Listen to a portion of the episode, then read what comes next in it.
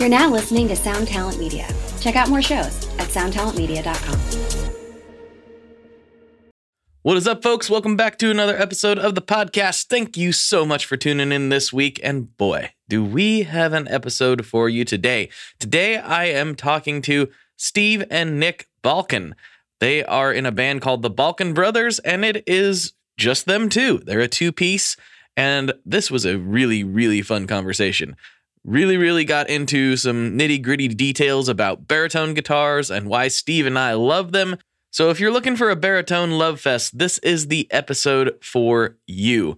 I want to get right into it, but I also want to say this is one of the best Patreon episodes that has happened in a while. The bonus episode that is attached to this, we go for about an hour and we go to all kinds of crazy places we go so pizza heavy, so, so pizza heavy on the first part. You will think that we are just as big of nerds about pizza as we are about pedals, and you wouldn't be wrong. There's ghost stories. There's the craziest gig story I've heard in a very long time. This is a fantastic Patreon bonus episode. So if you've ever thought about supporting the show and wanting to get additional content, this is a great week to start. And there are hundreds of hours of bonus content back there for you should you choose to support over on Patreon. That's patreon.com slash tonemob. And I really appreciate everybody who does that. It is a massive, massive help. I have just one small bit of business to get into before we dive right into this episode, and I want to tell everyone, because I haven't done it on this podcast yet, we at Stringjoy are giving away a Martin 0015. That's right. This month, if you buy anything from any of our dealers or from us, you can be entered into a contest to win a Martin 0015. Or if you have an active subscription, you're automatically already entered. So go over to the Stringjoy website for all the details and all the legal mumbo jumbo. But it is right there at the top of the page. When you go to stringjoy.com, you'll see in your order enters you to win a Martin 0015. I figured if you're listening to this show, you probably need strings anyway, and this is a fun thing that we are currently doing. So check it out at stringjoy.com. There you go. There's the plug. All right, that's enough business. Let's get into this episode with the Balkun Brothers. Here we go.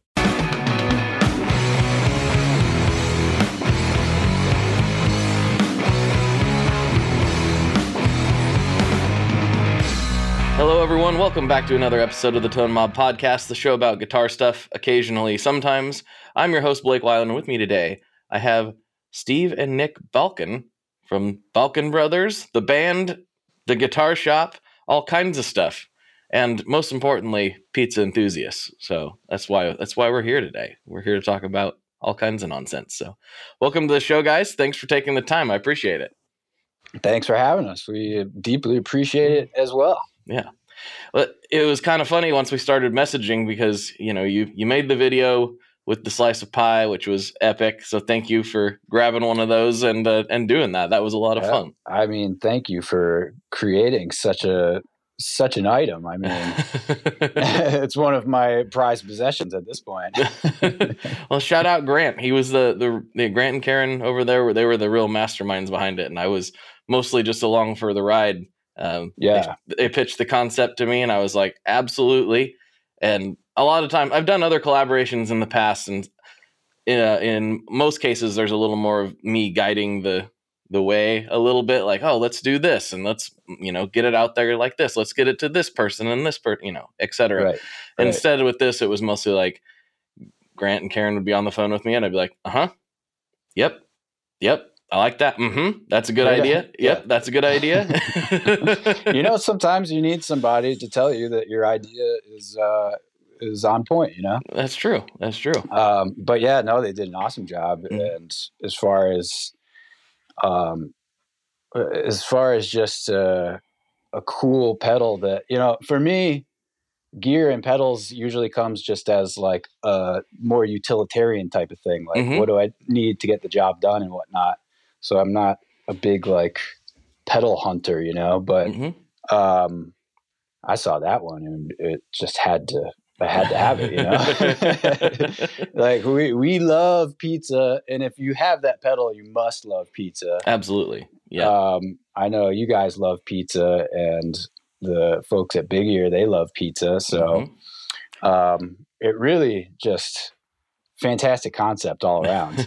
it's and that's really what got that Mm-hmm. like why we're here in the first place. I I guess because you know uh, you made making connections through crazy gear like a pizza pedal.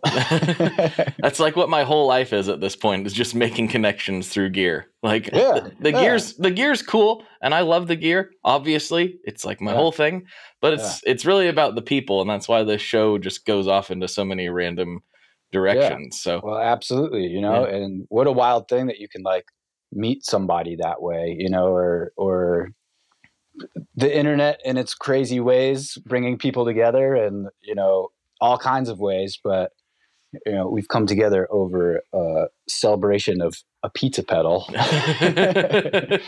which which is awesome to me. I just Yeah. think that's great. Absolutely. Absolutely. Well, since it is about the people, I mean, tell me about yourselves. Obviously, you guys have a band together.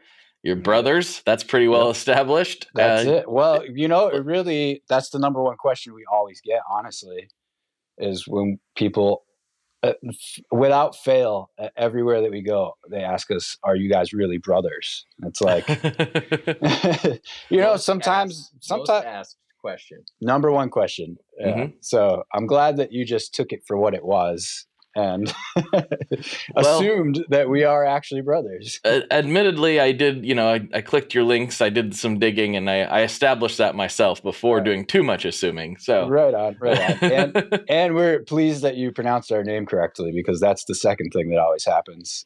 oh, really? yeah, people say Balkun all kinds of different ways, um, and spell it all kinds of different ways too. It's kind of one of these things that like we've we've like started collecting misspellings and mispronunciations of the name because you know people see the see the name and they could they could say the A or the U completely differently. You know. That's interesting. So, normally I ask people beforehand. Yeah. Like, even if I, I'm pretty sure I know how to pronounce their name, normally I ask them just to make Right. make sure I do the intro properly. yeah. And then sometimes I still screw it up, but uh, that's me. You nailed no, you nailed it. I yeah, was, thank you. I was really Thank happy you. about that. Much obliged on that one. I, I just didn't feel I, I I guess I need to be careful though because I just I was like no that's Balkun like Yep. of course it Nice. like All of right. course it is what else would is. it be That's it. Thank that's you. It. But but, uh, but I guess that's where it starts. Is we we are family. You know, it's that's us. We're brothers. Um, we've been, you know, I've known Nick since since the cradle, since before he was born, basically. hmm Um, but uh, yeah, we started playing music together uh, like in our early twenties. Um, we had been playing music before that, and you know, doing all kinds of things together before that. But um, that's really, you know, people sometimes assume that we've been playing together our entire lives, and in a way, we have. But um, We mu- didn't the band yeah, the band was formed 13 years ago, maybe. right. That's what we're, where we're at. 13 years of Balkun Brothers. hmm and Yep. what were some of your inspirations what like made you even want to do that like I know like I love my sister but I don't know that I'd want to be in a band with her you know Yeah. I don't I don't know if we ever really expected to be in a band together. We definitely were like on our own paths uh through our teenage years and then Steve moved to Boston. I went to college uh in a different part of Connecticut. So we were kind of separate for a while. Steve was in other bands, I was in other bands. And then um when Steve came home to go to guitar building school, that's when our band started. When his he kind of came home from Boston, went to Georgia, Yeah, that's And pretty much it. We I started a band and he he was at home. So we we were we were separately in different musical arrangements, different bands and different projects and things, and we both kind of moved back to Connecticut and back home at the same time. And we were like, oh, wait a minute, we could let's you try play? this, Yeah, you play know, drums. I play happens. guitar. Let's let's make a band. right sure sure And Did- did you guys- then, good things?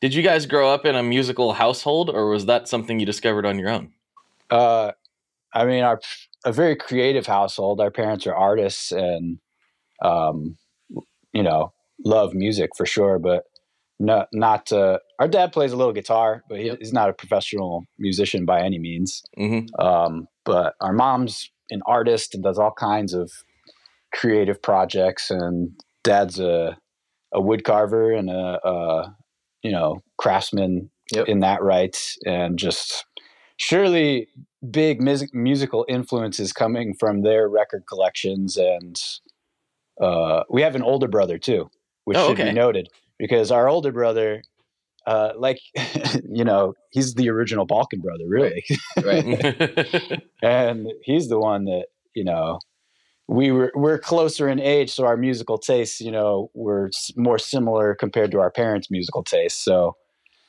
you know his record collection we we've pretty much stolen his entire record collection at this point but it, you know growing up with with an older sibling you're usually exposed to stuff that they are more aware of especially in the 90s growing up then it was like alternative rock.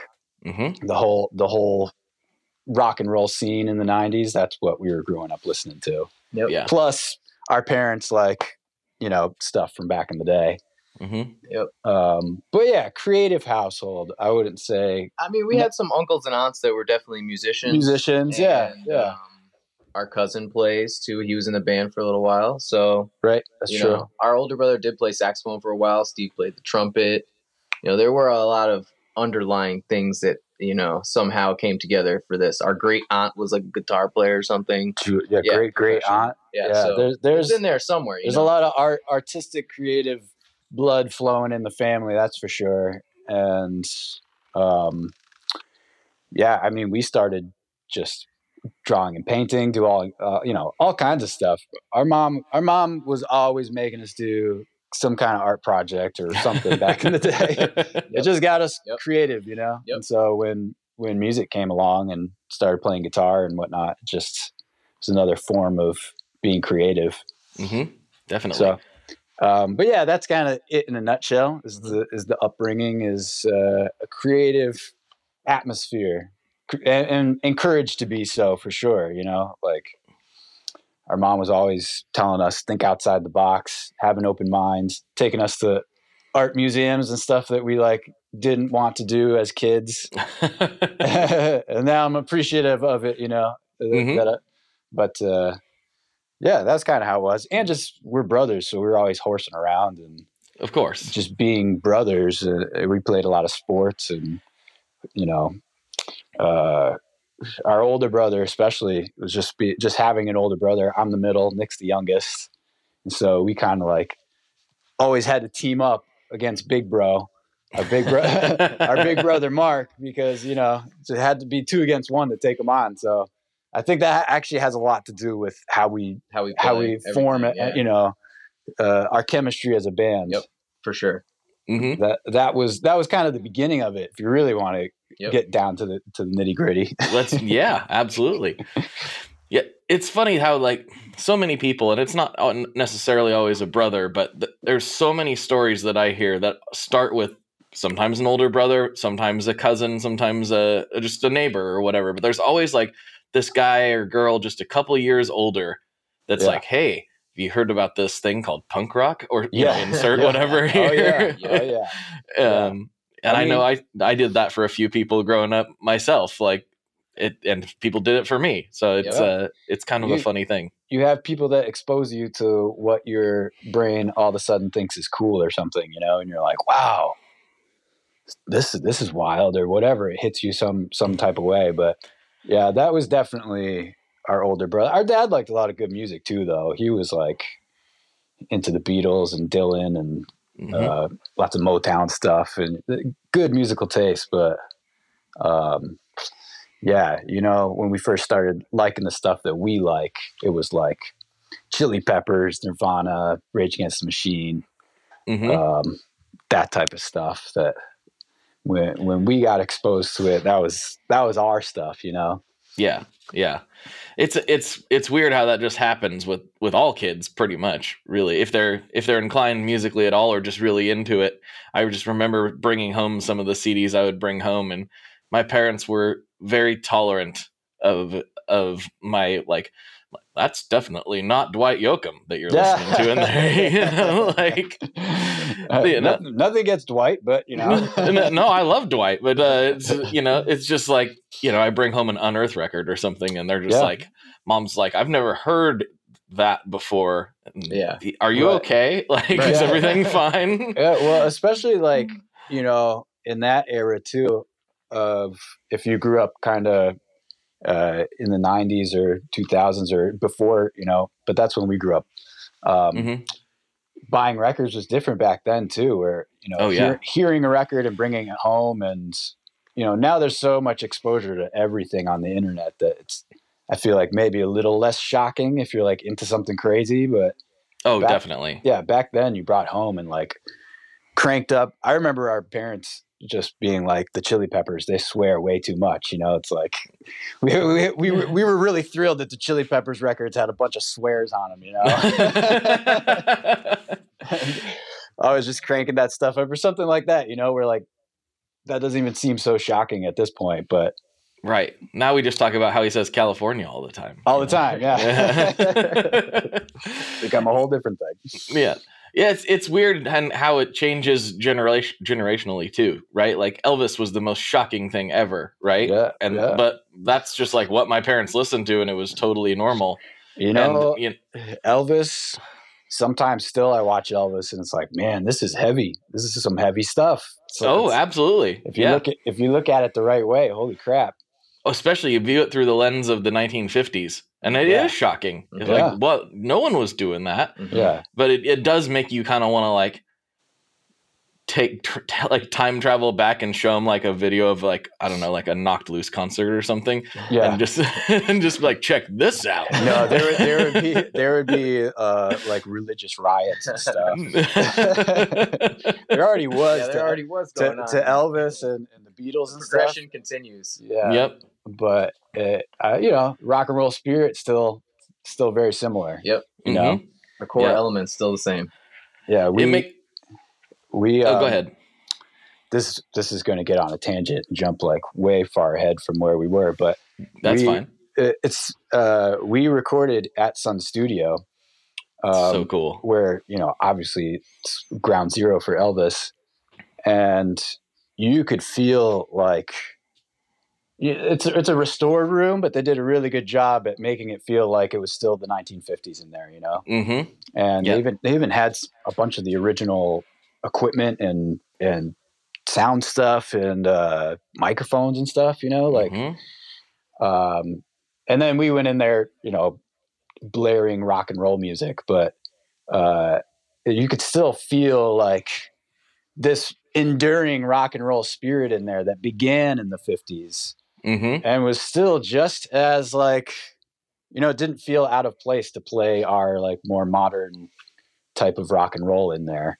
No not not at all- not at all. I've i'd taken a tour through there uh, Yeah. so i know exactly what you're talking about. The Yeah. vibe is is just right. It like really it feels it feels good. Yeah it, was super cool. Um, we actually did two sessions there because the first one got destroyed and we had We to had to do go it again oh no what Yeah, It we got lost the- destroyed. lost the whole album on one hard drive. yeah oh We You got know- one. We got one song from it. One song, yeah. Uh, yeah, we had to go back, which which is fine. You know, that's what it, it, it's got to happen to every band like once. Happened you the know, way it happened. and that's what happened. hmm So, um, the guy was cool about it, Yeah. and we we just got to do it twice, which was even better. yeah unfortunately we lost it but we got to do it twice Right. which was kind of fun to record do you feel like the second take was better um, it's hard to I- know Yeah, I mean, we did like we pretty much just ran our whole set those nights. So it was kind of like, all right, we're kind of in a different place in terms of touring at this point. So now we're gonna play all these songs, and I feel like yeah it was a different point in time it was like a, Yeah. almost a year later right, right. So oh wow so Uh, we, you know, it was just different. I think I, I think they were both awesome, but the one that the one that made it onto the album was like it was still good yeah, it was a a little diff- heavier. Maybe I was- think I think we played like a little heavier set. it was different vibe and we didn't really go there thinking oh like this is the album we're gonna make we just we were like on tour booked a session played kind of a live set in the studio and like saw what happened Yeah, we picked our favorite songs out of like 25, 30 songs that we recorded. yeah oh wow Yeah. got it Yeah. the, the second set the second uh time was fun because we did it late at night and the guy Right, that runs did it overnight. The guy that runs it um, he was telling us Sam Phillips used to like to do the blues guys late at night because there was like Mhm. you know less hassle and he could get them in and they could just let loose and whatnot. So he was like, let's do a late night smoky blues session, and it was really really fun to be like He Af- opened all the doors. Yeah. like the the homeless guys were coming in. The cops cop- were coming came in. in. Uh, really? Yeah, no, It it, ju- was. it and not was even wild. not even to like bust up our good time to just like hang out. Yeah, They're like, hey, what's going it. on? hmm That sounds like Memphis. Yeah, Yeah, yeah. sounds Yeah, about right. for sure, for sure. Yeah. Very Memphis. Ve- and, uh, so yeah, I think the second set maybe was had a little bit more of that kind of uh, dirty Memphis vibe going on. Yep. which Mhm. is good Yeah, yeah. if you're in I a place love- like Memphis. that's right. I love Memphis. I Yeah. really, I, I, I, we went there several years ago. Wow, it was a long time ago. Now that I think about it, um, just and just by happenstance, like my wife and I are huge Lucero fans, yeah, and j- we just accidentally scheduled our vacation down there during their like block party they do. yeah. I was like, well, this is convenient. Like, yeah, which is awesome. But then, yeah, fast forward to now, and I, I don't know how familiar you are with that band, but um, the I've become friends with the, Brian, the guitar player. So he was here just like a couple months ago, hanging out, twiddling knobs in the shed. I'm like, this is so weird. nice. This is just me talking on the internet leads to the strangest places. That's and that's what I was. That's what I'm saying earlier. You never know, like how how do you how do you meet these people and how do you cross paths? But this is the modern way of yeah, doing it. big positive of the internet. Yeah. Definitely. Oh, huge. Yeah. Huge. My dad's constantly like, wait, you you gonna do what? You know who? Right. Like, I'm like, and he's like, how do you know them? I'm like, well, uh, how do I know them? Like- Instagram, like- Instagram, Instagram. yeah, Instagram, podcast. The podcast is uh it's I I love it. I love doing this. This is a lot of fun for me, but sort of on a weird professional level. You know, I'm, I'm in some podcasting groups and stuff and Right. one one guy asked a question the other day. He's like, "What's the most like surprising thing about podcasting you didn't know when you got started?" And I was like, "I didn't realize that it's like a weird networking tool. hmm You know, now I can hit up people that I have no business talking to at all. Yeah. You know, like oh maybe I'm a fan of this person or whatever. And I can I can hit them up with like not just like a question. I can be like, "Hey, do you want to come on my podcast?" And, And- most of the time, if they respond, the answer is yes Right. Right. and then all of a sudden now not only that now we're going to sit down we're going to just talk for an hour our phones are away Right. we're looking at each other through a screen most of the time but sometimes not and we're just going to sit down and have a long conversation Yeah. and there's not really anything else like it. No. it's, it's wild uh, what what a fantastic outlet to like g- dig dig deep in with somebody too. You know, not even Mhm. just uh, uh, you know when you used to interview people uh, back. You know, even just a few years ago for uh, I don't know an article or a, a piece online or a magazine or something, you usually get like this much. You know. yes yep But uh, and you get to provide context like you can be like oh well you know because otherwise it's like it's two brothers in a band but it's like but why are they in a band you know like Right. i want to hear it from them you well, uh, to get back to why we're in a band, yeah uh, we decided we could be in a band, but we also around the same time that we like started playing together, we got arrested, and this was a big catalyst to the band too. And we, I was in a different band, and Nick was kind of just roadieing and hanging, hanging out. And we Mhm. ended up, we were driving uh, up to Vermont or something, and uh, we got nabbed in New Hampshire, and it was a big moment where like we went through this whole crazy experience of getting arrested and like having to deal with what happens with that and nobody else was there. It was just the two of Oh. us you know? And it was like really? we only we only we went through this this experience together and it was like I, you know my my uh band that i was playing with they took off like went to a party and we were like nah i'm gonna go back home just go to sleep and like my band ends up having a great time at a party and we got arrested trying to go home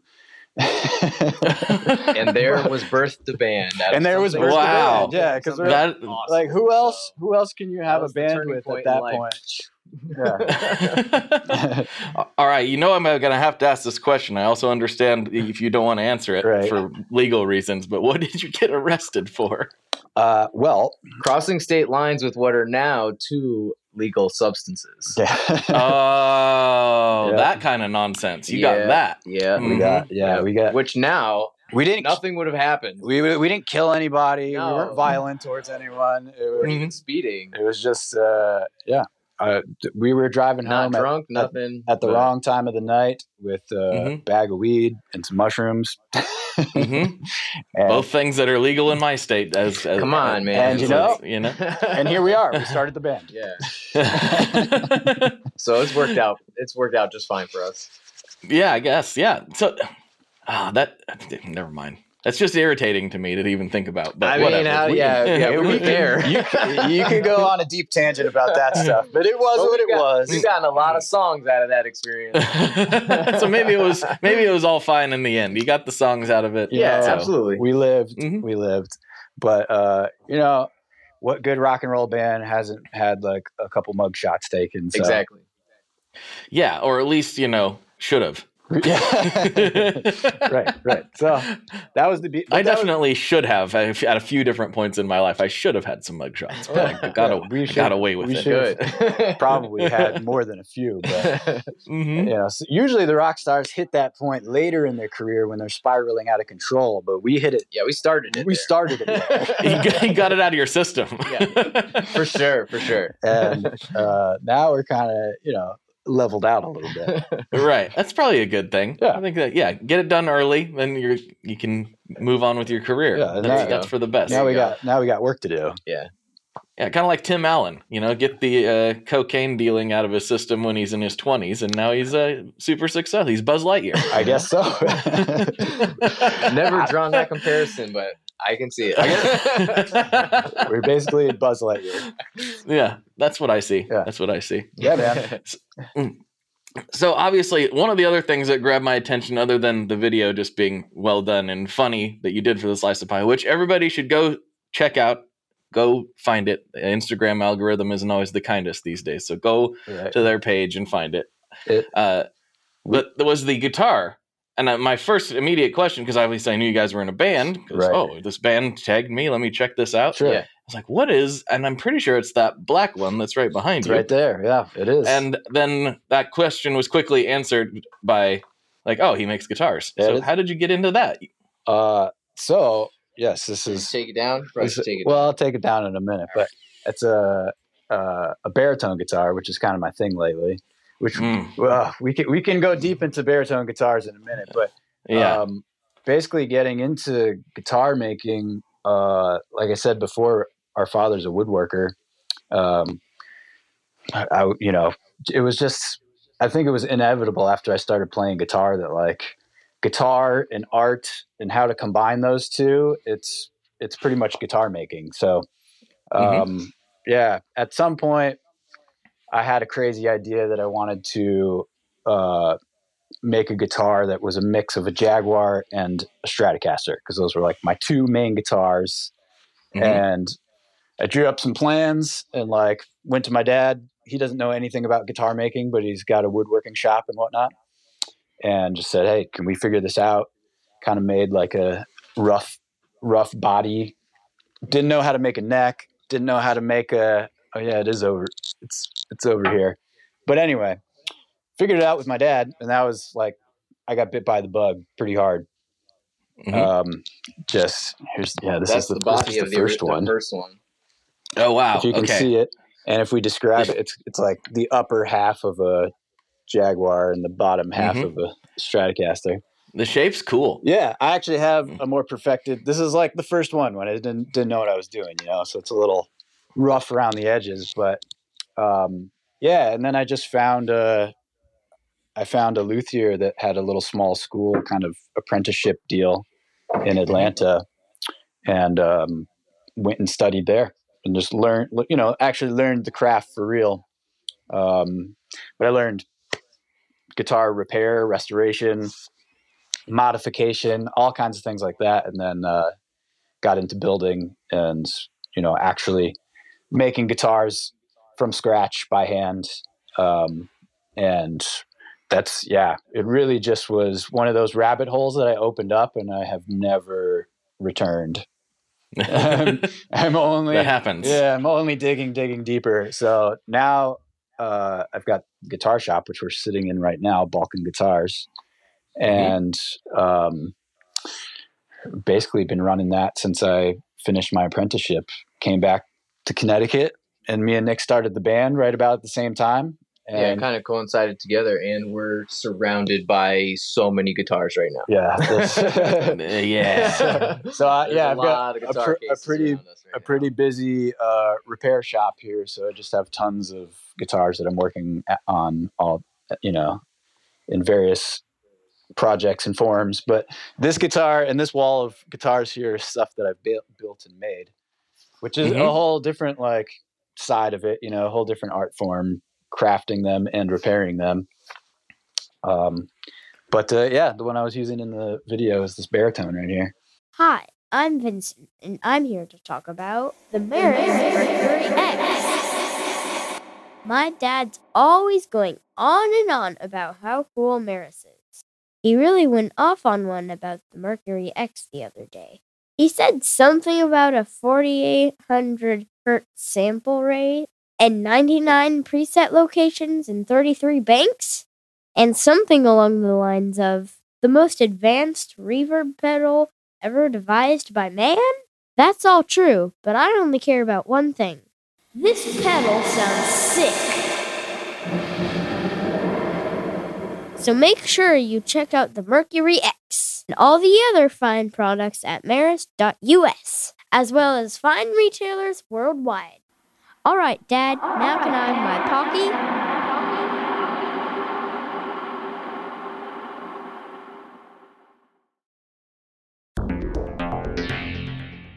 How exactly do artists get their music on Spotify, Apple Music, Deezer, Tidal, all these services? How in the world do you get your music there?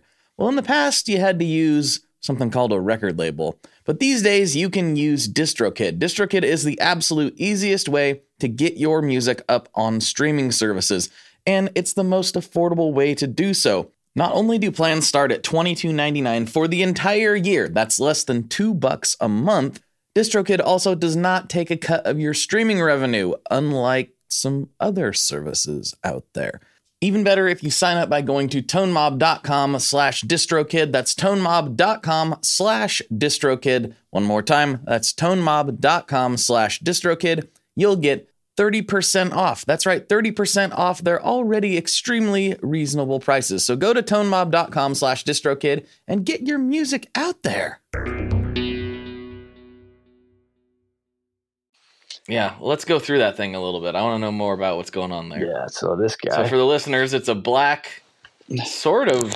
I don't know. How would you describe that? So it's an off, kind of stratty, yeah, but not. It's an offset. It's it's the shape is based off a Jaguar mostly. Um, Mhm. It has a left-handed Stratocaster tremolo, so that's kind of what makes it look stratty. Um, yeah, yeah, yeah. And then the upper horn is kind of you know curved around a little bit more, uh, in reference to like Les Claypool's Carl Thompson's, and also and also a bit Ah. of like Lemmy Rickenbacker influence in there yeah, yeah, yeah. with the pointy, I like with it. kind of like the pointy horns here. Um, obviously, you can see there's a whole bunch of pickups in it, I can. and it's just got it's got a, a humbucker and a single coil going to one output. And that's just guitar stuff there, and then it's got these bass pickups here, which are split. Uh, it's a it's a P bass pickup, a DiMarzio, but they're sp- Okay. they're split into their own individual pickups, and so there's a toggle switch here for the bass pickups, and a you know telly slider kind of switch for the guitar pickups. I love that. And these two is kind of the same idea as like a neck and a bridge pickup, but they're the bass pickups and they only sit under the low strings. Mhm. So this one gets the low three, this one gets the low four, and that's basically it. It has its own output. That one goes to a bass amp. The guitar stuff goes to a guitar amp. It all makes so much sense now. And yeah, and it's a baritone. So Mhm. just inherently, um, this is a 27 inch baritone. you knew I was going to ask that Yeah, question. y- you know, there's a whole there's a wide range. It, it, like you can have I mean, people are doing these short scale, like 25 and a half inch scale baritones now. Um, It's kind of fun. Yeah. And then there's like the super long 30 inch baritones. Um, and somewhere in between. I like the 27 though, because it's, uh, I think it's the most comfortable and it's, and it's the most familiar. It's basically the same exact interval measurements as your standard like 25 and a half inch strat scale, except Mhm. it's extended, you know. Um, so the way that the frets feel and the width of them is it's like playing a strat. You just have a few more frets down at the low end here. hmm Um, super comfy, and I tune it in B. I tune this one in B anyway. I got another one that I have for slide that's open B. Sweet. Um, Swirl. and yeah, and then the swirl. That's my swirl there. I, I like the swirl. yeah. The swirl's nice. Yeah, this is car- this is carved in there, and uh, instead of just slapping my name on there, that'd be cool to do, like a little art piece on the headstock. You know. hmm Um, Yeah. You've managed to do something that's really hard, which is to make something unique uh, that also still looks cool and like it probably has existed in the past, but it obviously has not. That's very challenging to do from a guitar design perspective. Yeah, I know. Well, you know, they really knocked it out of the park early on, as far as It's as true. far as design goes, and as far as I'm concerned, everybody's just chasing the classics. There's Mhm. some cool modern, you know, innovations happening for sure, but uh, yeah, it's really, it's really uh, this this one, you know, included is an ode to like so many other designs. You know, this this Right. is just what I personally liked. I was like, these are all my favorite elements. I'm gonna slap them together, and it took a Mhm. long time to arrive at this particular design and setup. You know, because it really came out of, like I said, a utilitarian type of thing first, where we started doing this duo thing.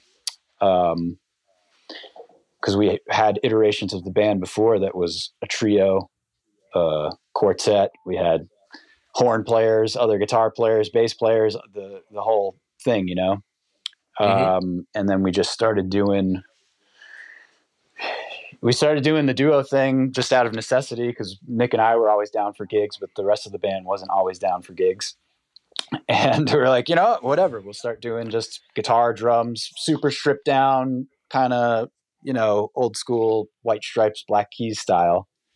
Um, Regular guitar, no fancy bass pickups or anything like that. It was just just a loud guitar, loud drums. Uh, but after a while, I was like, you know, I think there could be more to this because I always loved rock bands that had a really prominent bass, you know, going on, like Primus and the Chili Peppers and Zepp- Zeppelin and the Yeah. Who, and like, you know, you think of these big riff We always rocking love- bands. yeah, we love Flea and freaking Les Claypool. Those are our favorites. yeah. So we Mhm. needed some bass in there. We We did- just had to figure out how we were going to add it and shape it over the years. and and without having like a a backing track or you know it had to be something natural you know it had to be something that we could we do a lot of sort of free flowing improvised type of stuff and and it wouldn't work using a backing track or something right. um though a lot We of jam a lot. You know, Yeah, we do a lot- improvise so much during the shows that yeah um, there's a lot of jamming happening but adding adding the split signal with the bass amp it, like we have so much low end now when you see us live and I like running we run like some sub drum machine stuff where you can hit some really low stuff and we're we're running a lot of bass. Yeah consciously yeah, uh, we always get the thing of like what do you guys you don't like bass players? What's what's you know what's your problem? Why, why is there only two people? It's like no we we love bass you know? We love that big fat low end. And i always loved playing bass myself you know? Like i, I build bass guitars. I'm a very rhythmic type player so um, i always just kind of connected with with the rhythm section like that anyway.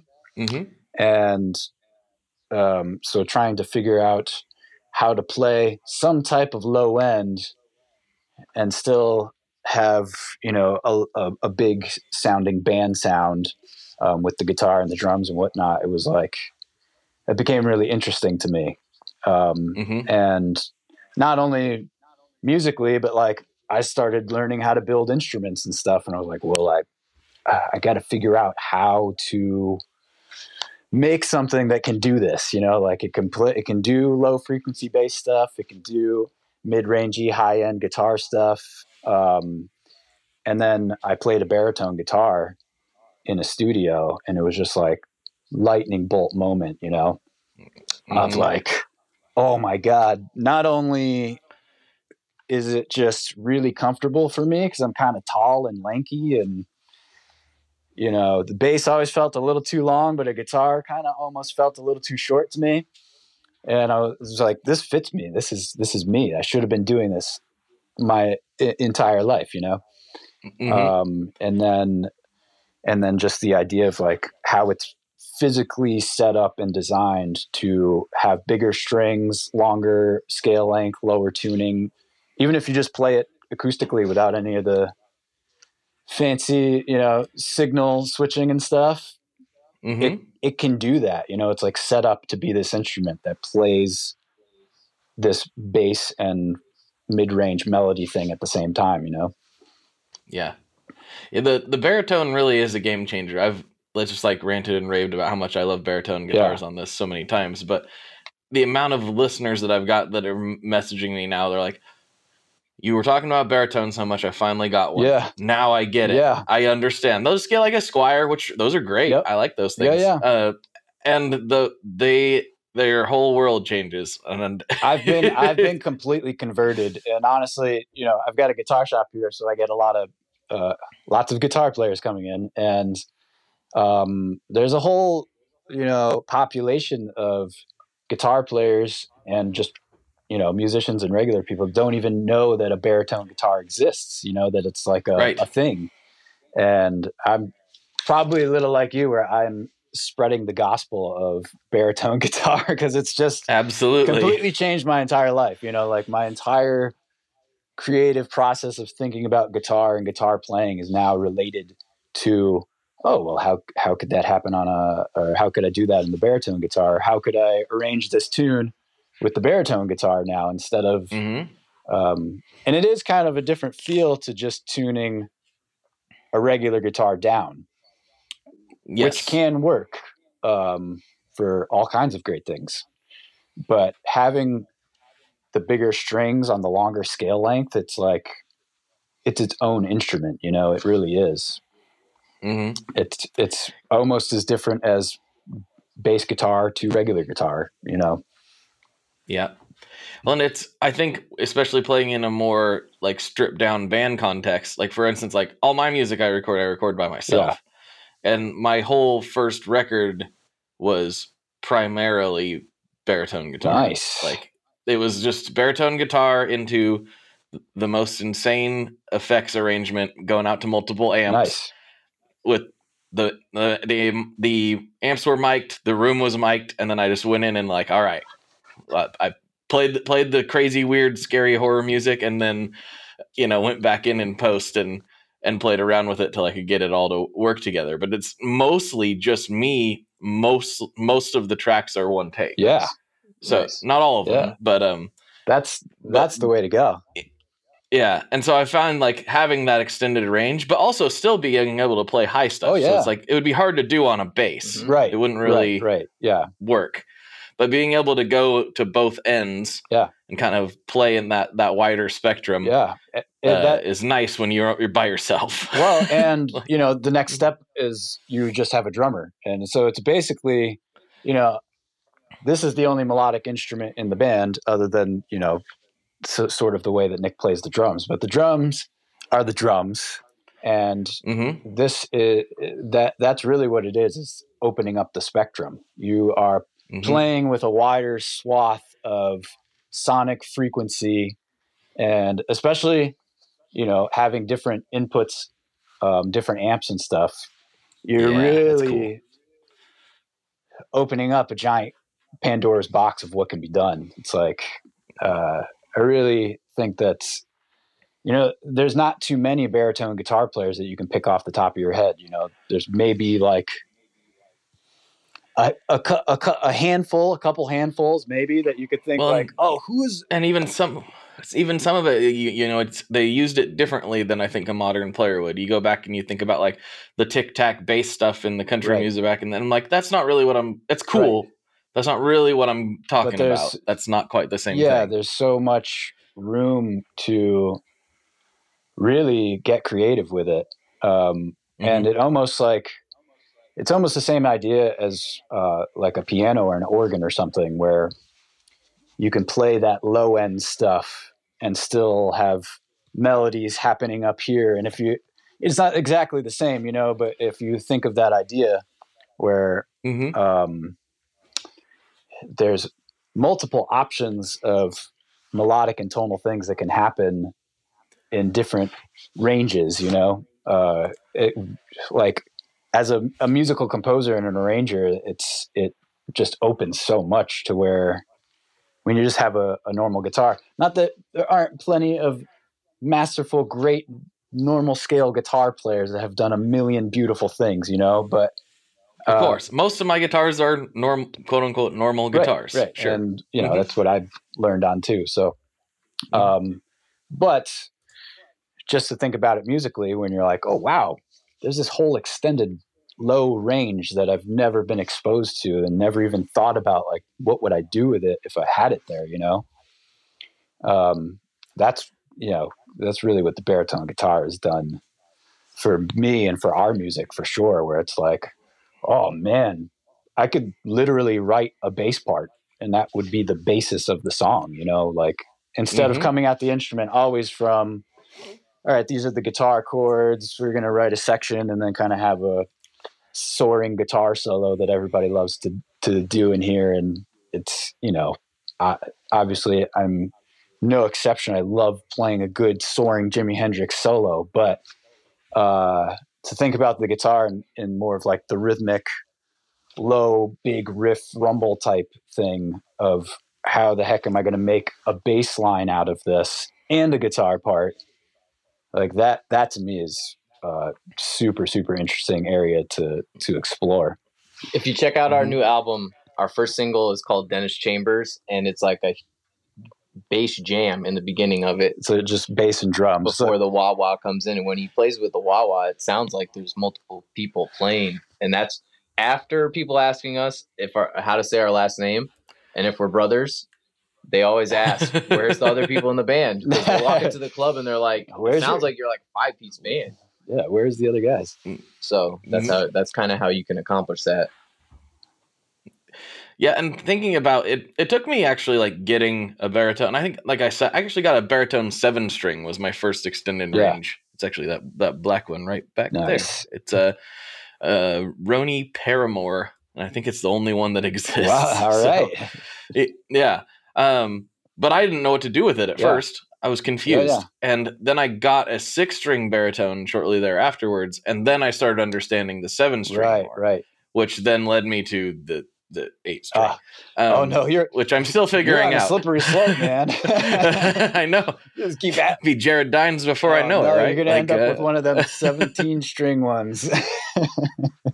Oh man, Uh, I have a story for you, but I'll have to tell you off there. right. Anyway, but yes, like uh, to your point, the six string baritone, you know, uh, it, more or less you can play it like a normal guitar. It's like a little bit more familiar, you know. And I Mhm. think that's a good spot to start because I really do think, um, not just because I like to think about the baritone guitar, you know, as some special thing, but I think that it's like kind of an untapped area. It's it's just starting to, to that people are digging down the rabbit hole of the baritone a little bit more, and uh, builders are building them a little bit more. You know, there's like uh, some more options out there than kind of like you only had the weird Fender Jaguar ones that they don't make anymore, or the the Danelectro ones, which aren't you know. it- they're hit a little yeah, hit or miss. yeah, they, yeah. they can be a little weird. um, but you know, I think it's a cool area. That's that. Um, I don't know. You can do a lot of cool stuff with it. You could do heavy stuff, obviously, but you could do lots of really funky, grooving, uh, kind of just like R and B and funk and soul type stuff with it too. Um, hmm Blues for sure. I don't know. It's it's really endless. Yeah. We're starting to see that reflected on the uh, Stringjoy side of things too. Like we have a, a 13 and a half baritone set. I mean, we have custom sets Right. too, but uh, the 13 and a half baritone set is really nice Yeah. uh, on on B tuning and like 27 inch scale guitars. Actually, it's primarily when people ask Ah. us like, try this first. you Yeah. know? Yeah. What does Um, but we're seeing that that pick up just naturally it from people obviously are picking these up more and more and more because we're selling more and more of those sets. So Yeah. I. yeah, What what does it go down to? A sixty something? 60 Scott's the expert with this. I'm just like, send me that Yeah. set. Um it's uh 64, I think. Okay. Don't quote me on that. I'll have to I'll have to look afterwards. Nice. But um I believe that's what Oh, it goes down to. He's probably gonna hear this and be like, "No, it's not. It goes to a 68." You yeah. know. Well, either, like- either way, I'm going to check it out because uh, you know that's one thing also that's like kind of hard to find. You know, you go into a, a guitar store, even just your online outlets or wherever, and it's like you've million guitar strings. Um, or you walk into a guitar store. Anytime I go to a, a store to check out gear or whatever, we're on tour and we're like, let's check out a shop. I'm always looking for a baritone guitar because, and they Mhm. maybe have because they, yeah. they maybe have one, you know, like, and if I'm lucky, uh, if we go to a good store, maybe they'll have more. But um, yeah, it's like one of these weird things that you can't just go to the store and be like, "Hey, can I have your nicest baritone guitar string and try out your nicest baritone guitar?" You know, it's it's kind of almost like back in the day when you had to hunt down stuff a little bit more.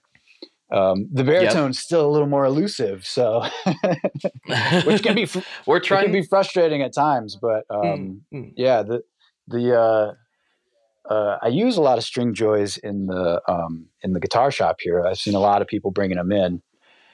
Oh, well, thank yeah, you. I I I don't. Um, I've been using the D'Addario um, baritone set because I can just get them kind of easily. But I may check out the the Stringjoy ones too because, um, like I said, it's always good to experiment a little bit, and and, and when the options are limited, you can only experiment so much. well, yeah, we can uh, we can talk about that after the show too. That'll be that'll be fun. Right. So we, we got plenty of, plenty of things to play around with. That's half the reason we exist as a company. So. Yeah, nice. but um, it's good to hear that people are getting into it because, uh, like I said, for the duo thing, it works incredible. You know, it's like of course, exactly the thing that if you're going to be in a duo band, you probably it, it would be the way to go. You know, Mhm. um, 100%. and you know, I saw people like um, Local H. They were doing the duo thing, and he, you know, he just kind of has the the Stratocaster with the bass pickup in it. But I saw Mm-hmm. hi- I saw that stuff, and I was like, oh my god, putting a bass pickup in a baritone guitar. That that was Yeah. the ticket, you know. And it, it took me Mhm. years to figure that out, but um, now splitting the signals at the source is is the way to go. You have so much control over everything. That's right. Yeah, and it's interesting that that isn't a little more talked about because like Rickenbackers have been doing something sort of similar, not exactly the same Yeah. thing, but they've been splitting the signal. That you know, a lot of people are like, how does that work? It just splits the pickups. That's right, you got one So- going this way, that Yeah. way, but at that point, Mhm. you can treat them completely differently, you know, and Yes. make all kinds of crazy sounds, which is the whole point of why we play music. is to make all kinds of crazy sounds, but Absolutely. um, A hundred you percent. know, it's really it's just really fun too. Yeah, I really just enjoy it and find a lot of uh, a lot of satisfaction in like playing the bass notes and trying to figure out like, oh well, we're doing this tune. how- What would the bass player do? What would the guitar do? And also on the other side, I think it makes the guitar playing different too. You know, it like because I have to use my thumbs a lot and Mhm. keep the keep the bass grooves going you know keep at least something there and when you're when you're Yeah. playing like that your fingers have to play like the guitar stuff and the chords and whatnot that you would normally play in a different way just because because of the way that you have to use your hands you know Mhm. um, and Yep. and so it's it's almost impossible for me to play the same way that I would if I was freed up with an actual rhythm section, you know? Mm-hmm. Uh, and I think that's pretty interesting, you know, when I see people that can do that, or uh, it's really like an old school blues country finger picking type thing where they played melody lines and chords with their fingers and thumped a bass line or drone, droned a string or something. It's, it's like Mhm. that same exact idea, except you're using amplification to like further further separate and amplify everything, you know, um, which I think is really cool because because because it the guitar has kind of like made its way into a, a whole bunch of different ways of playing, but like electric rock guitar, you think of there's kind of a style that's been established of this is how you play this certain way, you know, Mm-hmm. um, and trying to do loud, fuzzy riff and rock in a in like a finger picking type way is is kind of strange. We are brought to you today by Sweetwater, specifically the Gear Exchange. You may have heard about this. This is a place where you can go to buy and sell your used gear. Maybe you got a pedal over there that's just kind of collecting dust. Maybe there's something you've been eyeing from the Sweetwater catalog. Well, right now is a great time to turn that unused gear into something you're actually going to use. Even better, if you sell on the Gear Exchange, you can keep 100% of the sale as long as you choose a Sweetwater gift card as your payout method. That is not too shabby because let's be honest, most of this buying and selling we do is just to fund new gear purchases, and that is a great way to reach a wide variety of customers and keep 100% in your pocket, or rather on your pedal board. So go check out the Sweetwater Gear Exchange and turn that unused gear into something that's actually going to help you write that next huge riff.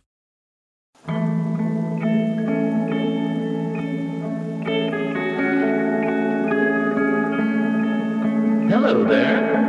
I'd like to introduce you to your new best friend, the Chase Bliss Audio Lossy. Lossy is a collaboration between Chase Bliss and Goodhertz. And it's meant to give you some control over those weird digital artifacts that come with very compressed audio. You're hearing it right now. All the changes that are taking place are strictly coming from my playing dynamics. I'm just interacting with the pedal and letting it do its thing. In some true stereo goodness. If you'd like some more details about Lossy, I'd invite you to head over to chaseblissaudio.com. You're gonna like what you find. a little bit. It's a little bit Yeah. out there, but you're right. It is a little little bit of a throwback because you know the the bass guitar as as as established as the bass guitar is. There was a long time where guitar existed and bass guitar did not. Right. There was upright Right. bass, you know, there was Yeah. that, but until the P bass came out, there was no electric bass. That wasn't thought right. of. That wasn't And a thing. being so they had to figure out how to fill out that range by themselves. Right. And that's where a lot of those styles come from. And we did. We've kind of slipped away from it as as the rock band as we know it is, you know, at least a three piece right, usually. right. Yeah. And so that some of the that stylistically has just changed a lot. So that's an interesting point that you bring up about like it's actually kind of throwing it back to that right stuff. but also you know cranking it up to jimi hendrix volume and you know Sure. and that's more that's more or less just all it is this is really loud rock music but like you know if, if i'm going to do we, ha- we have a joke in the band that the bass player his name is thumbone and so we're always like give it up for thumbone thumbone and all night but it's just a lot it's a lot of this you know just the the thumb going on the on the root notes you know and i have to just Yep. hit uh, hit notes with my thumbs and my fingers, kind of like this. Nick calls it the lobster claw. so I'm, but I'm playing like this a lot, you know, instead of like, you know, Mhm. I, I'll use a pick sometimes too, though, if we have some big, heavy riff and stuff. I kind of go back and forth, but. Um, Right. But it just, you know, general point is it's just really kind of interesting to think about it in a different way where it's like, oh, hmm the music kind of started sounding different at that point too. You know, where we recorded a few albums with the bass player, kind of bigger band style, and more sort of generic like power trio, rock and roll, blues style stuff, which is great. But um, the stuff that we're doing now is like a little bit more exciting to me, just creatively, because you have Mhm. to think about it so differently. Totally. Well, we are approaching the end of the podcast, and I got a couple of classic questions to get Right on. into. One of which I think might take a little while, Yeah. so we better get Let's- started. let's do it.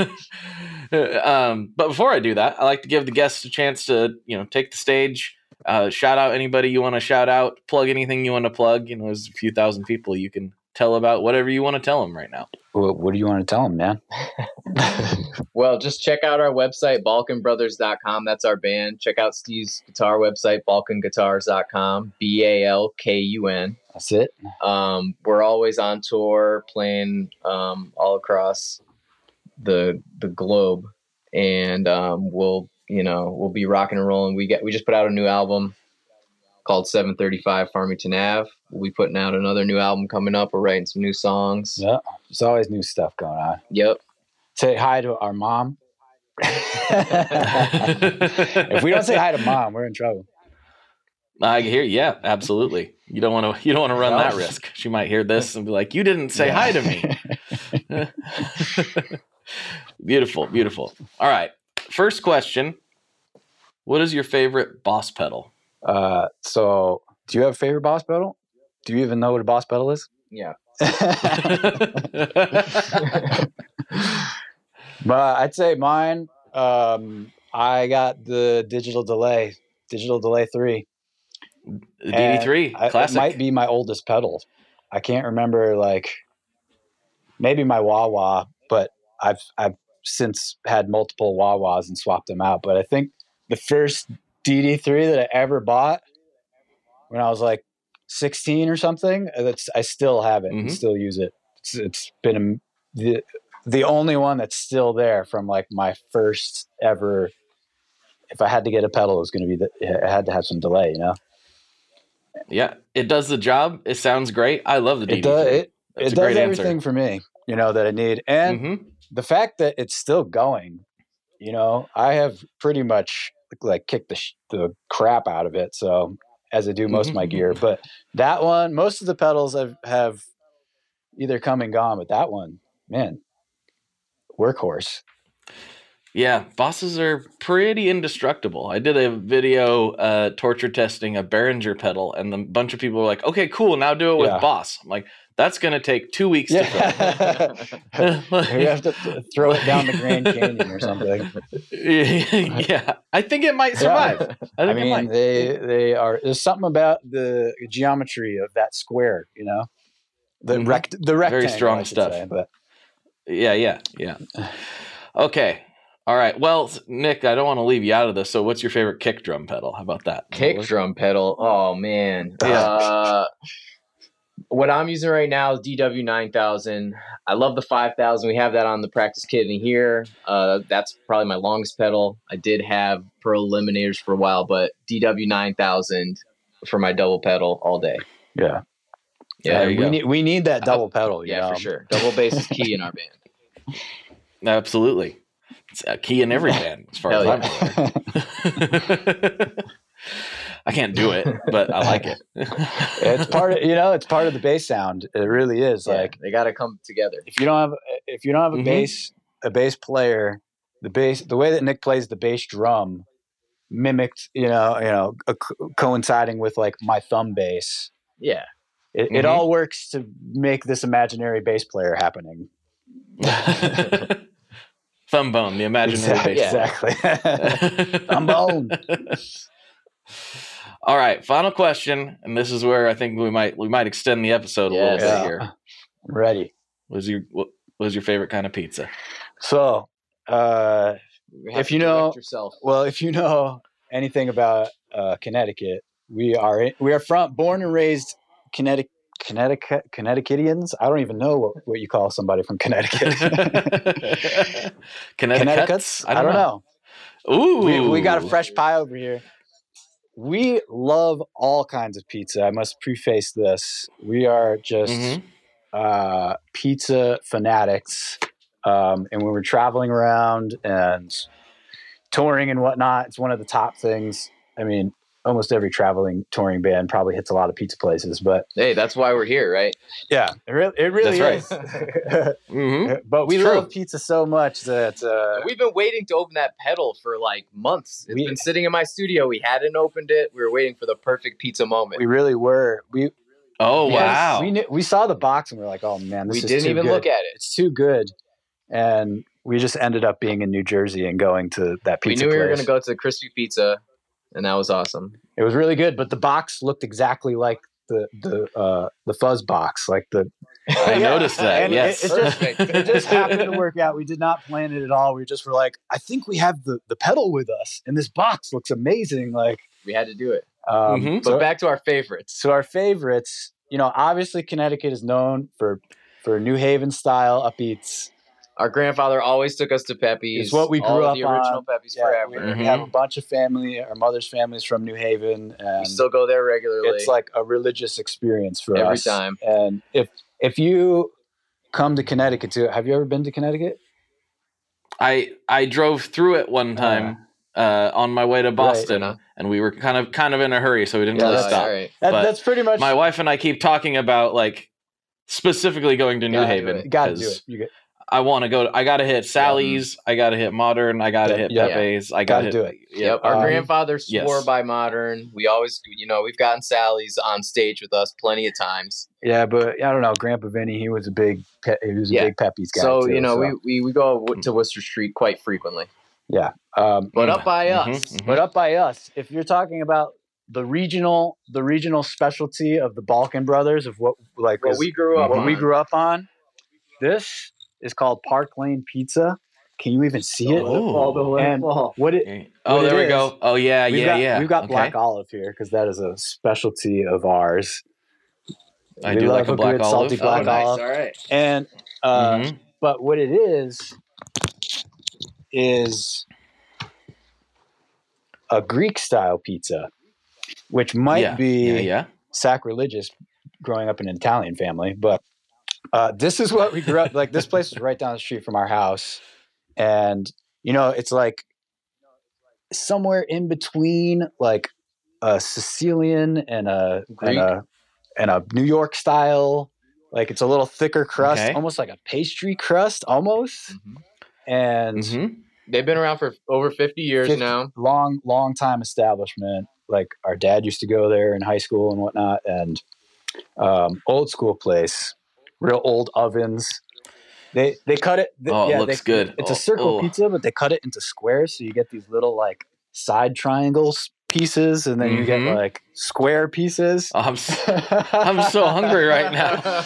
But- oh man, that looks right good. but this one, this. you know, honestly, it would probably be one of Mm-hmm. those places if you were driving down the road, like you wouldn't even stop at it, you know. Uh, but if you Mhm. go in it, it's like it's like throwback to the '70s. Nothing has changed, you know. It, it it's like still that. all this. The, the guy that owns it is like hundred years old and s- still is there every day. And It's got the jukeboxes on the tables. yeah, the little jukeboxes and the, the the brown wood paneling, you know. Mhm. Um, so, so this that's that's probably I would have to say our favorite. pizza. real real Park old Lane school Pizza, Park Lane West pizza. Hartford, Connecticut. Um, and if you ever come to Connecticut, we'll definitely we, we will definitely give you a tour of the good New Haven stuff. But this is a this is You'll a good a stop too pie. if you come up. Hartford area has a lot of this Greek pizza going on. I don't know why, but there's several places that kind of do this thing. Um, Mhm. And we also have the Pepe's is kind of like franchised out. So there's one in in West Hartford, not too far from here. Yep. Um, but the original one, you got to go to New Haven. Yep. It's something. The oven, the there's some- water. there's something about the oven. The whole operation is Yeah. just different. it, it really Mm. is amazing. Um, but like we said, we love all kinds of pizza and we like the deep Mhm. dish. We like the, um, I mean, there, we've been to places where the pizza isn't so great and we really appreciate living, living in, in a area of the country where we are spoiled with just like great pizza all over the place. Um, Mhm. But I will say, I can't not mention that our grandma Grandma Balkun used to make a serious grandma style pizza. True. And Ooh. if if we were to, And that's where Steve lives now. This is this is I, I actually live. I bought my grandma's house, Yeah. so there, there's, a, Oh, there's nice. a lot of uh, like grand grandma's spirit here. But she had this pizza. I don't know if you ever seen like uh, East Coast grandma style pizza. I have. I, So- I've had Yep, it. yep. Well, You at know, a restaurant, but so yeah. you know, sauce on top, cheese underneath. Or Mhm. sometimes Parmesan Mhm. shake it on the, the, par- on the the parmesan, a lot of oregano, and she would cook it in like a, a baking sheet, you know, so it was a big square sheet. Something about the the crisp of the of the uh the crust. I don't even know how she did it. Like, if there's one pizza, Grandma's not around anymore, unfortunately. But if there's one pizza that like I could have again, I would kill for Grandma Balkun Yeah. pizza. Yep. Just th- that Oh, old man. school Italian Amen to that. grandma style pizza. It was so good. She used to come over and just make us like sheets and sheets and sheets of them.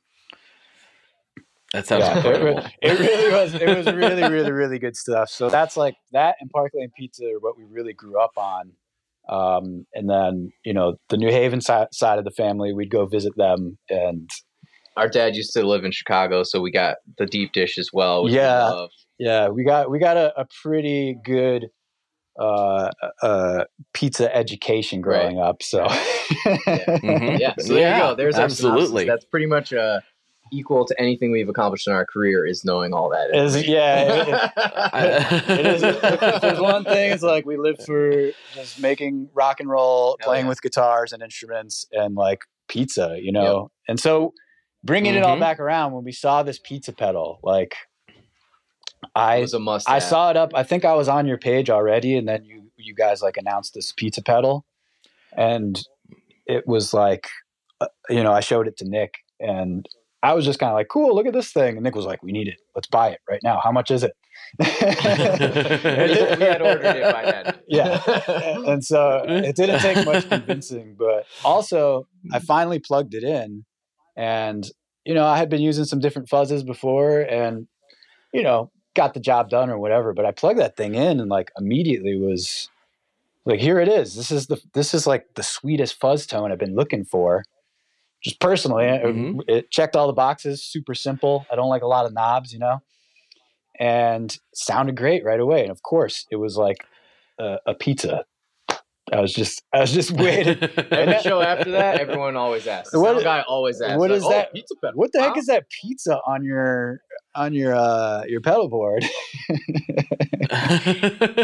that was actually part of the like that was part of the Mhm. whole concept because we you know Grant and I were like if we're Yeah. at a show of course we're Right. looking at the pedal Right. board if we can see it right guaranteed we're gonna look and if I see a piece of Yeah. pizza on there if I can't talk to the guy I'm at least Yeah, taking a picture right. of it and like Yeah. finding out later what like heck? what's going what on going on there? You know, and with me, like, Mhm.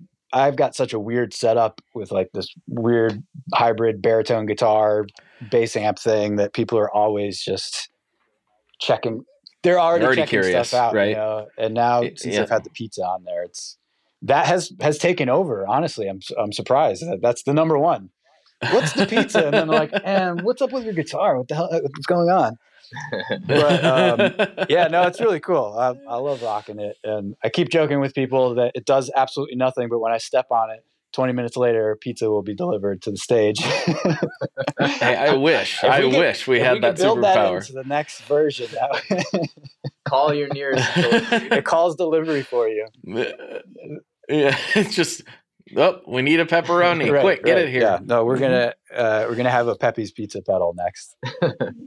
well, if you if you guys ever come to Portland, uh, it it shocks a lot of East Coasters. To f- I've I've gotten a, the opportunity to take some friends to some very very Yeah. specific spots. See, it's that's the difference. Is like Portland has a lot of really Right. good pizza, but it's not like New York or something where you can just be like, uh, that one over there Right, is right, probably right. good. You know, it's Yeah. it's not like that. Like there's definitely, I mean, it's all pretty. You know, it's all Right. pretty good, right? Uh, It's pizza. It can only get so terrible. Well, I say that.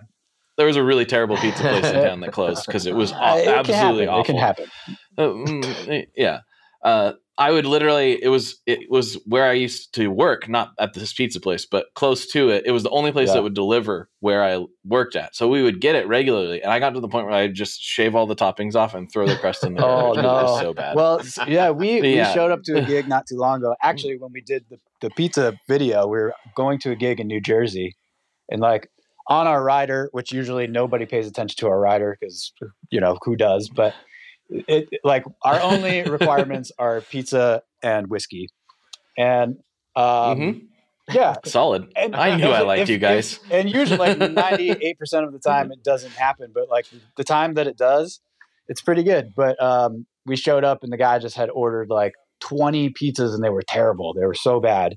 Um, but luckily, Oh, no. we had stopped at this place, Crispy Pizza, that I had been eyeballing for a while. So we just went outside and ate our own pizza. Yeah, we brought it. We, brought her. We have, we have pizza. We brought our own pizza. They're like, thank God. But this is usually We're always part- prepared. it's usually part of our of our journey is like, all right, where are we going? Where and what pizza place is it taking us past where we can stop along the way? Mhm. Yep. You know, if we know we know we're going north, we can stop at this place. If we're going west, we can stop at this place. And, South, there's no pizza. yeah, yeah. Okay. But, uh, unless, unless we stop Well- at Pepe's along the way. no, no, I know, but I mean, like, if you if you get to Nashville, there's a, Nashville's the there's a spot. middle, you know. well, we did have some. We did. We did. Yeah, have it's some true. Pizza in Uh, Nashville, yeah, we but I think it's was good- closed. yeah. It was a place called Soulshine. Uh, Oh, I don't was know like about an that Allman one. Brothers themed It was cool. bar, pizza place, music venue, which was right Mhm. up our alley. Okay. Like, this is checking Yeah. all kinds of boxes for us. Uh, but they surprisingly had really good pizza, but I don't think Yeah. they're there anymore. There's uh five points is like like more classic like Right, New York yeah. style. Uh and then there's a, a brewery that kind of I think if I remember the story correctly, it just opened and then Yeah. lockdown happened and they're like, what do we do? Like uh so they started Yeah. making pizza. It's called Smith and Lentz Brewing and it is right. phenomenal Nice. pizza. Like really, really, Nice. really good. Uh and then there's uh uh an Italian restaurant called Napoli that uh, has great like wood fired Italian style. Their quattro formaggi is out of control good. And then um there's one more. Oh no, that one's close. So there's one actually used to be close to the Stringjoy shop, like really close, called Joey's House of Pizza, and it was a full blown New York family. You go in Nice. there, they yell at you. Yeah, Like the whole- the whole nine yards. about. Like You we- need that. around around here, we we're always Mm. joking that like we go to these Italian places and we love it when like the people they're not being rude. They're just it's like it's like tough love almost. You know, you come in and they're like they have expectations from you. You know, and if you're messing around, it's like no BS. You know. Yeah, at Pepe at Pepe's, if you didn't know your order when the lady got to your table, she was leaving. Yeah. She wasn't looking at you. And- and even- even- that's how it's supposed to even be. this even this this place park lane like we called them up we, we've ordered there a mi- literal million times and they still give us the same like yeah okay uh, well, it'll be ready all right you know and like um hmm and it's something that uh, makes us feel really really i don't know just like it's like you feel like you're at home in some place like that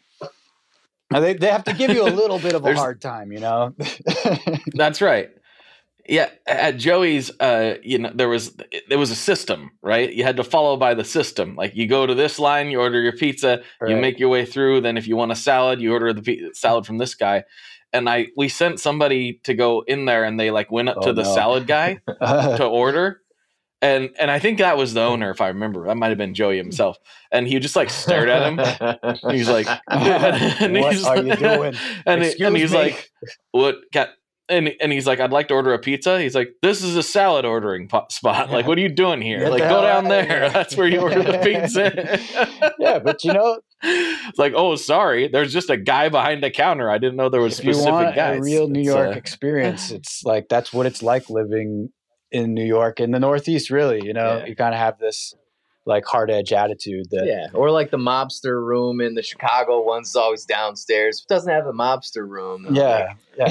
Is it, it's is it, a, is real it a real Italian place? I don't know. is there a back room where shady deals can on. happen? yeah, because I got shady deals to do, mostly with Yeah. pepperoni. But uh, exactly. well, dudes, this was Yeah. a lot of fun. Thank you guys so much I for, for coming you on. letting us come on and talk your ear off. yeah, I loved it. I loved every second of it. So uh, maybe we'll do a little more on Patreon. what do you say? Do it. I'm, I'm, my mouth is salivating over here. Uh, yeah, yeah. Go ahead and eat. It's fine. It's, uh, I'm not going to stop you. All right, everybody. For Steve and Nick, this is Blake, and as always, folks, good luck and good tones.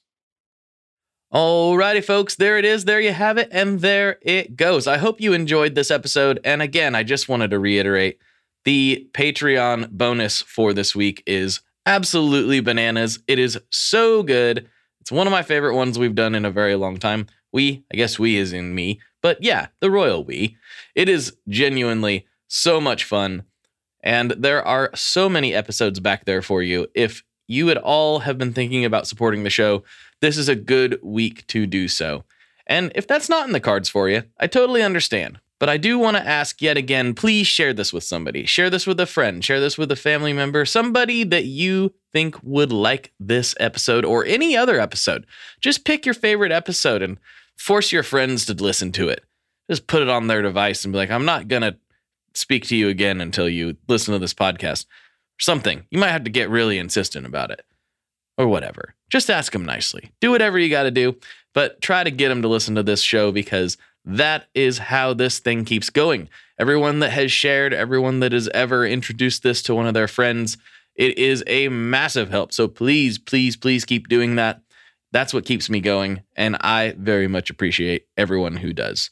Alrighty, folks. I will talk to you very soon. Don't forget to check out all the links for the brothers' stuff in the show notes. And I'll talk to you on the internet very soon. One last thing before we totally sign off here. I just want to remind you that if you do any shopping at Stringjoy, that's Stringjoy guitar strings made in Nashville, that will help me out as well. As I've said for years, I'm heavily involved in that company, and I really do think they're making the best products on the market. So if you would like to try custom strings, go to tonemob.com slash stringjoy and check them out today. I seriously, seriously, seriously love what the team down there is doing. I help them out with all kinds of things, and by you supporting them, you are also supporting me as well. And hey, you need some strings, so why not get some custom strings just for your guitar and playing style? Again, the link for that is tonemob.com slash stringjoy, and that will take you right to their website, and you can do all your shopping through there, and that will help everyone involved out. So thank you very much. Talk to you next time. We are brought to you by the wonderful folks at Gun Street Wiring Shop. Yes, Gun Street Wiring Shop. I've talked about them before. I used to say based out of Bend, Oregon, but guess what? Sean moved to my neck of the woods. Sean's in Portland. Sean is awesome and has helped me with a bunch of stuff lately. And if you have wiring needs for your guitar, he can help you too. If you want to get weird with it, he can get weird. If you just need to spruce things up a little bit, there's your guy. He takes all the guesswork out of doing your guitar wiring and he makes it simple, and his customer service is top notch. And I can't say enough good things about Gunstreet as a company. I really respect Sean and what he's all about, and the product is top notch. I've got three different guitars that now have Gunstreet harnesses in them, and I could not be happier. So go to gunstreetwiringshop.com and check them out.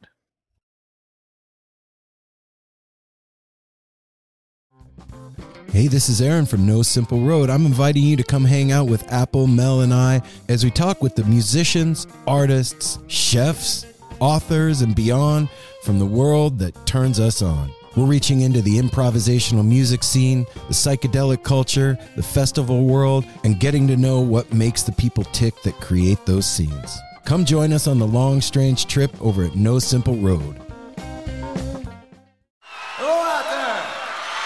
Yes, there, everyone. I'm Hal Schwartz. And I'm Flynn McLean.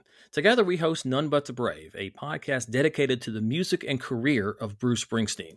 Bruce and E Street Band are on tour right now for the first time in six years, and we're taking a detailed look at what's happening on stage in our bi weekly episodes. We've also been recently joined by some very exciting guests, including rock journalist Warren Zanes and Steven Hyden, Backstreet's Magazine founder Charles Cross, and Barstool's Kirk Minihane. If you're a diehard Springsteen fan, this is the show for you. So please subscribe to None But the Brave on your favorite podcasting platform, and we hope to see you further on up the road. Thank you so much. We'll be seeing you.